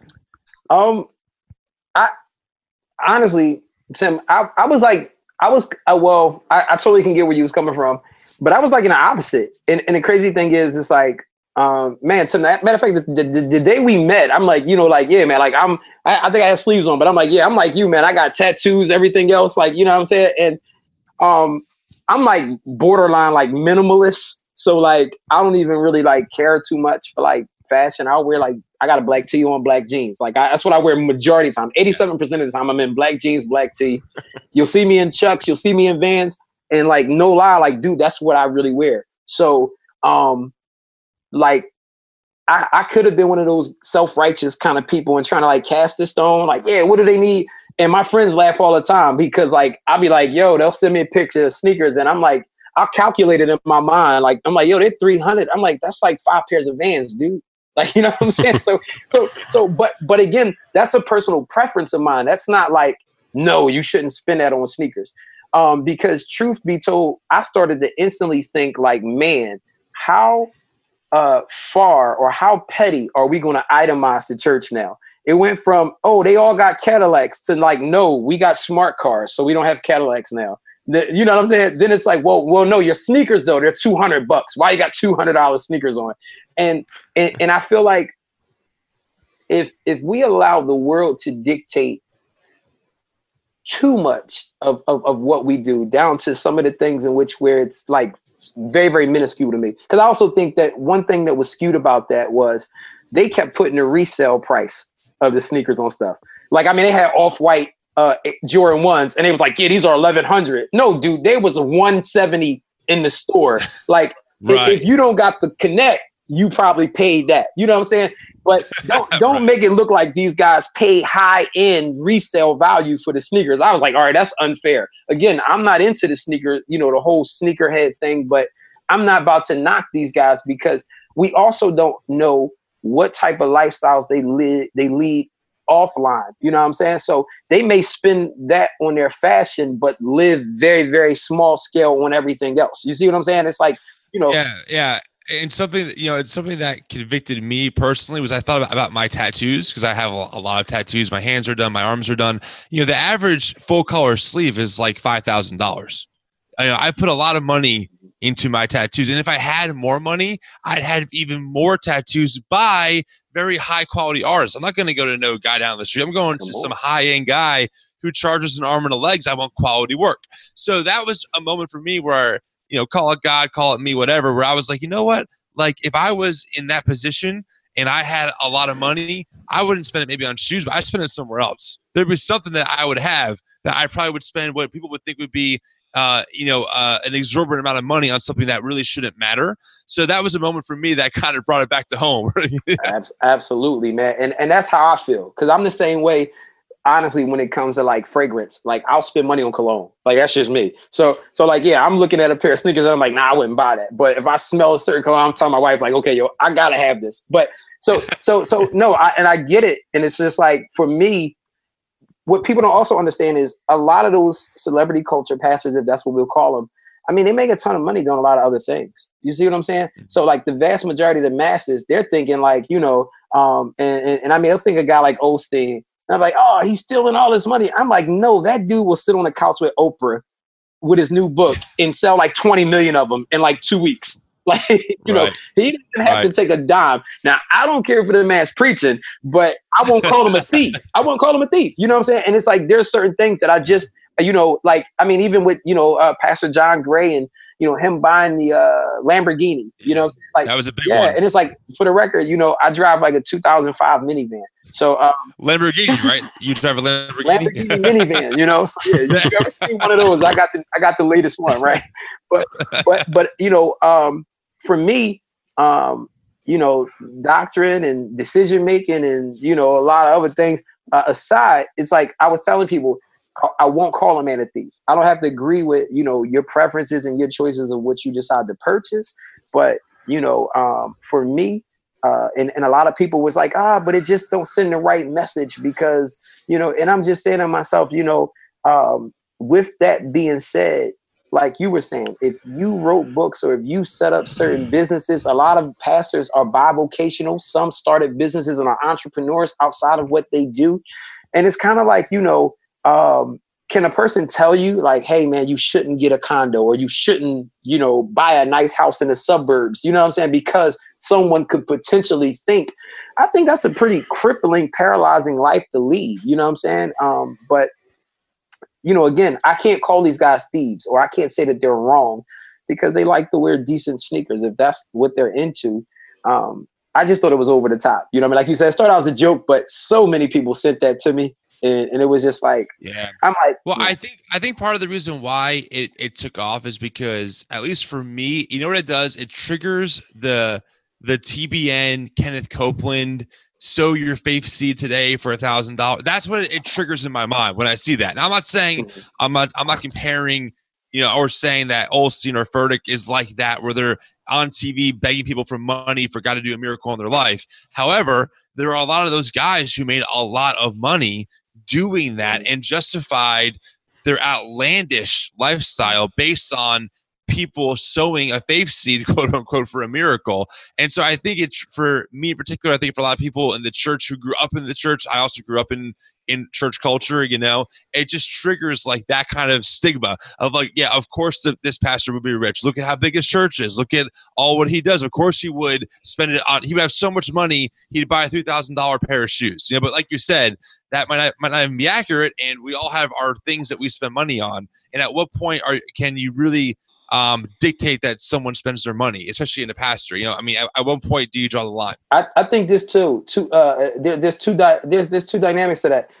Some of it is like yeah, church church folk like you know we we kind of are tainted or we're turned off by you know some of that old you know Benny Hinn type stuff and you know what I'm saying uh, Paula White and all those kind of folks, uh, TBN stuff. But the vast majority of the people that's crying and complaining aren't the people that watch any of that or didn't even go to church. I'll be honest. There is also a mag a, a, a, a high level of envy and jealousy. You see what I'm saying? That comes along with that. You know what I'm saying? So I don't understand the, the mentality. The same people that will sit there and bash the pastor who has a, a, a decent pair of sneakers will also, you know, help make Gary Vee a, millionaire ten times over by buying his book. You see what I'm saying? Or go buy into the uh, the motivational speaker who's like, "Hey, I'm on a private jet because I'm making two hundred fifty dollars off you buying a ticket." And you spend fifteen hundred to meet me backstage and get three Right. minutes with me one on one, and they eat it up. So it's like, hey, y'all just made that man rich, and he threw it in your face, and you're fine with it because he's inspiring you to go chase after vanity. But yet, you know, you'll sit there and I don't know if a pastor makes eight million dollars off a book, you want him to give seven point nine of it back. You know what I'm saying? So it, it, it's it's a lot of hypocrisy, and I also think that that comes from younger people um, wanting the, the the blessings of God, right? But at the same time, don't want the accountability that comes with it. So it's another way to really attack the church and say, "Hey, this is why I don't do church." You see what I'm saying? And it's like Yeah. the, the rappers no can make the that. rappers can make the money. Don't got to give you nothing back. You see what I'm saying? They'll brag at you and, and, and make a fortune, but you know, now the pastor he he better not even have a, a pair of Dockers on. You know what I'm saying? I, I think you're right. The- you know, the, the older I, I know I get and Rob and Jordan get, I definitely have gone from growing up in church, rebelling in church that that that that I'm I'm I'm out of here. The church is too. It's not church enough. You know, it's not biblical enough. I'm or or I've been hurt, whatever. And now that I'm you know getting older and I'm I just hit 30. You know, and I've talked to Rob and Jordan about this a lot. I think we're realizing that while I am very glad that in my zeal as someone in my, my mid 20s was very um, passionate about seeing the church come to really its full potential and that it really wasn't. I think that um, at the same time, I also didn't want accountability. I didn't want authority. And um, millennials definitely don't like to fall under authority and they don't like people telling them how to live their life unless it fits what they want to hear. And so I think a lot of people have left church. Obviously, a lot have left because of genuine hurt and genuine mistakes that the church has made. There's no doubt, no doubt about that. However, the reaction needs to be we you stay with the church to make it better. If you want to change church culture, like if you really want to see the church change, you have to be part of it. You can't just start your own island. You can't start another church. That just feeds the brokenness uh, of the of the denomination cycle where I don't like what you're doing, so I'm going somewhere else. But to really, if you want to see church change, you need to be the change within the church. You know, I mean, I think all all four of us probably have things about the church or, or, churches that we go to or we attend that we would definitely change or not want to do this way but we see the bigger picture that that that to be that change requires people knowing that we love them and that even though yes maybe we're a little critical it's because we want to see the church be the best potential version of the church because ultimately we believe that the church is the hope of the world. I mean that's what is the hope of the world when it's in its best is the church. You know you want to see you know reconciliation you want to see poverty get lower you want to see um, people come to know christ you want to see drug addicts become free. It's the church when it's operating in its strength but when the church is not operating at its strength, we come across divided. We're too political. We're too in bed with, with, with, with money. We're too in bed with systems. We don't want to shift. We don't want to adapt. And so it creates all kinds of problems. Yep, that's all I got. I'm, I'm, no, I'm, hey man, listen, I was about to pass the plate, man. You you you you right.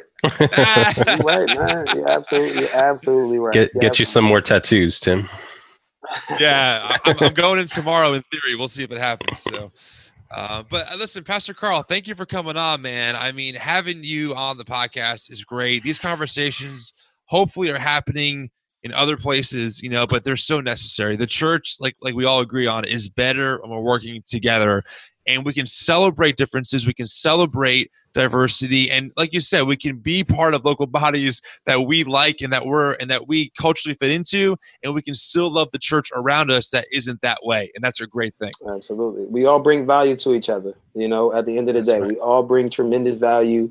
Our differences is actually what allows us to cover more ground. You see what i'm saying? So like instead of us trying to you know convolute them all together. It's just like, hey, man, no, listen, let, let us embrace our differences. And then at the yes. same time, you know, we can fellowship, we can kick it, we can serve together, really enjoy each other's presence and really build relationships, meaningful relationships. Um, and, and, and, you know, again, like that's, that's really neat. That's what needs to be our focus. I just, yeah, it's, it's a mess, man. and well, the good news though is that when you when people break down um, the wall of technology, the internet, talking points, the news, and they just meet in person and they have real conversation. You're they people always usually come away much more understanding of someone else's viewpoint that maybe they thought originally they would never be able to see. Mm. So I think as long as people are making the time to just know each other, get coffee, hang out, become friends, and be able being able to step into someone else's world and just listen, I think that we're all better off because of it. So that's real talk, man. We got to. Uh, I'll say it often. We we have to stop trying to seek to be right, but you know, seek understanding. You know what I mean? And it's like, yo, if we if we can just understand each other, you know what I mean? Like, you know, and I, I mean, I appreciate you guys, you know, having me on. Um, love the dialogue, man. Me and Tim's like we we stayed in touch, man, ever since we kind of met, and you know, uh, and, and I appreciate that. Um, and I feel like you know us continuously having these conversations, uh, finding ways to connect, um, building real meaningful, purposeful conversations and whatnot, having that dialogue is what opens the door. You know what I'm saying? Because ultimately, before we know it, you know, Tim will be linking up, connecting, and connecting our ministries and our churches together, doing some work together. Um, and, and and you know, I just always my my my only takeaway from I mean, well, my last thing saying, so I shut up. Um, but but you know, only thing that I want to charge anybody that's watching this with the responsibility of this is like really get involved you know really get involved like rob made an excellent point man and and i've said it tons of times but jesus was present He was present. And it's like when we're present, God can really utilize us. You know, we can partake in his process for transformation. So it's like we cry about social justice, and at the same time, the church still lacks presence in the courtrooms. You see what I'm saying? Yep. Like, yo, I, am and I work with the justice system. I didn't even really get a chance to talk about whatever I do. You know what I'm saying? But it's like, and it's like that's okay too. But I'm just saying, like, we still lack representation in the courtrooms. You know, we're not educating people, especially in minority communities, on why it's important to vote judges out. So, you know, Meek Mill had his ordeal with the judge, and everybody was like rattled and mad about it because his judge was like giving him, uh, you know, a, a hard way to go because he was on probation. And now, you know, it stirred people to had a conversation about reform because hip hop did it for a little period of time. But yet, a lot of minorities in the communities don't vote when those judges' seats come up. They get 10 years in office. How many legal sentences you think some of those judges could give out in 10 years? You see what I'm saying? So it's not enough to be temporarily outraged and cry. No, but the church has to get back to holistically providing that information to people. If we're going to argue our, our, our, political ideology and everything else with each other, what good does it do if we're not educating community? You know what I'm saying? And it's kind of like we want to be, you know, in this in this fight to just be right against each other theologically or throw it into our system of theology. But no, we got to get people active in voting. You want justice in courtrooms. Okay, well, how about we get more Christians to actually show up to jury duty? So now when uh, uh, lawyers have to do jury selection, the jury's not biased and we can actually see justice prevail in courtrooms. This is how we get active and it costs nobody money. You see what I'm saying? But we have to literally be willing to be present. So it's like, yeah, man, can we can, can we do a little less you know, relying on the book so much and really just kind of journey alongside of people in their experiences. And and I just feel like when we do that, but that takes a concern, a, a serious effort. That my man, shout out to Uncle Don Draper. It takes people to be like him to really be yeah. present to say, "Yo, I really care. I'm not paid to do this, but I'm here and I'm going to stay here." And like he said, yeah. race it doesn't matter what color you are. Like you don't like as to, to your point, Rob, you you don't have to go with the ideology. Okay, I need to uh, connect with a black person first and see if it's okay before I go into their community. Like, no, if you are literally going showing love, trust me, folk in the hood need some kind of love. They're gonna sit there, ask you, you know, if you white, you a cop, no, or you want to help me, cool. You see what I'm saying? And, and you consistently show that consistency, man. Nobody's turning it down. You know what I'm saying? Rob, how true is that last statement? We uh, we interviewed Shane Claiborne in Kensington. I don't know if you know who Shane Claiborne is. He's an author. He's pretty well known in, in Christian circles. He has a the simple way. Yeah, the simple okay. way is like their view. Anyway, we're sitting in a car in Kensington because that's where he lives. He lives in the heart of mm. Kensington. We're waiting to go to his house, and a guy comes up to us and goes, "Are you the cops?" And I'm in a, a black Nissan Versa with no hubcaps. I'm like no, man, I'm not the cops. Like I'm doing it. I'm, ta- I'm meeting up with a buddy. okay, just walks away. I mean, and literally what you just said about being asked, are you the cops is completely true. just a funny story. I'm there, man. I'm just there. I'm telling you. But you know, I mean, shout out to him, man, because Kensington, man, that's the Walking Dead down there, man. It's, it's, it's zombie land, man. Dude, you gotta hook up with Shane Claiborne. He's the real deal. The real deal. Um, the book he wrote a couple books. Um, one's on the death penalty called Executing Grace. That's a great read. Mm-hmm. And his first book was called Irresistible Revolution. Uh, came out almost ten years ago, but like for me, uh, changed changed the way I viewed so much. Very active active in the courts and very big on uh, reconciliation happening like socially really great stuff but he's uh, on a book tour right now with beating guns i think right wow. they're, oh, is he they're on they're traveling the country and they're taking guns and beating them into tools that can be used wow i love shane uh, I love Shane. Yeah, uh, yeah, but it, it's great stuff. Text so. me, text me the books. I, I, I'll definitely buy. Yeah, I'll send you the information. Uh, I can text it over to you. It's great stuff. So, but yeah, man, thanks for coming on. It, it's really great. It's really great conversation. I think we, we should do it again. I feel like we're just scratching the surface. This is still big picture stuff. It'd be great to get into some of the details at some point. I'm down. Yeah, I'll just have to thank you because I have no idea what I'm going to name this episode because we talked about so much. it's just going to be interviewing Pastor Carl. That's what it's going to be. well, no, Rob, Rob, we got to be hip and trendy, and right now, pictures and sneakers is trending, so we got to put that in the in the subject matter It's like somewhere. Very So small talk about it. aspect Yeah. of what we talked about. a five minute segment is the title for like an hour and a half podcast. Yo, Matt, you know, um, Hoodology 101. There you go. There you go. Dude, I love that. Hoodology 101 with Pastor You know, Carl. theology and hoodology. There we go. Dude, I'm, I'm going to text you for titles when we're ready to post. So. uh, but yeah, thanks for coming out, man. It was a great time. And thank you, everyone, for listening to this episode of the podcast. If you like it, do us a favor and rate us in iTunes. That really helps us out. Uh, we love your comments. So leave a comment below so we can uh, check it out and respond. If you like this episode, feel free to share it. Um, it just helps helps us get the word out. So thanks for tuning in. We'll talk to you guys next time.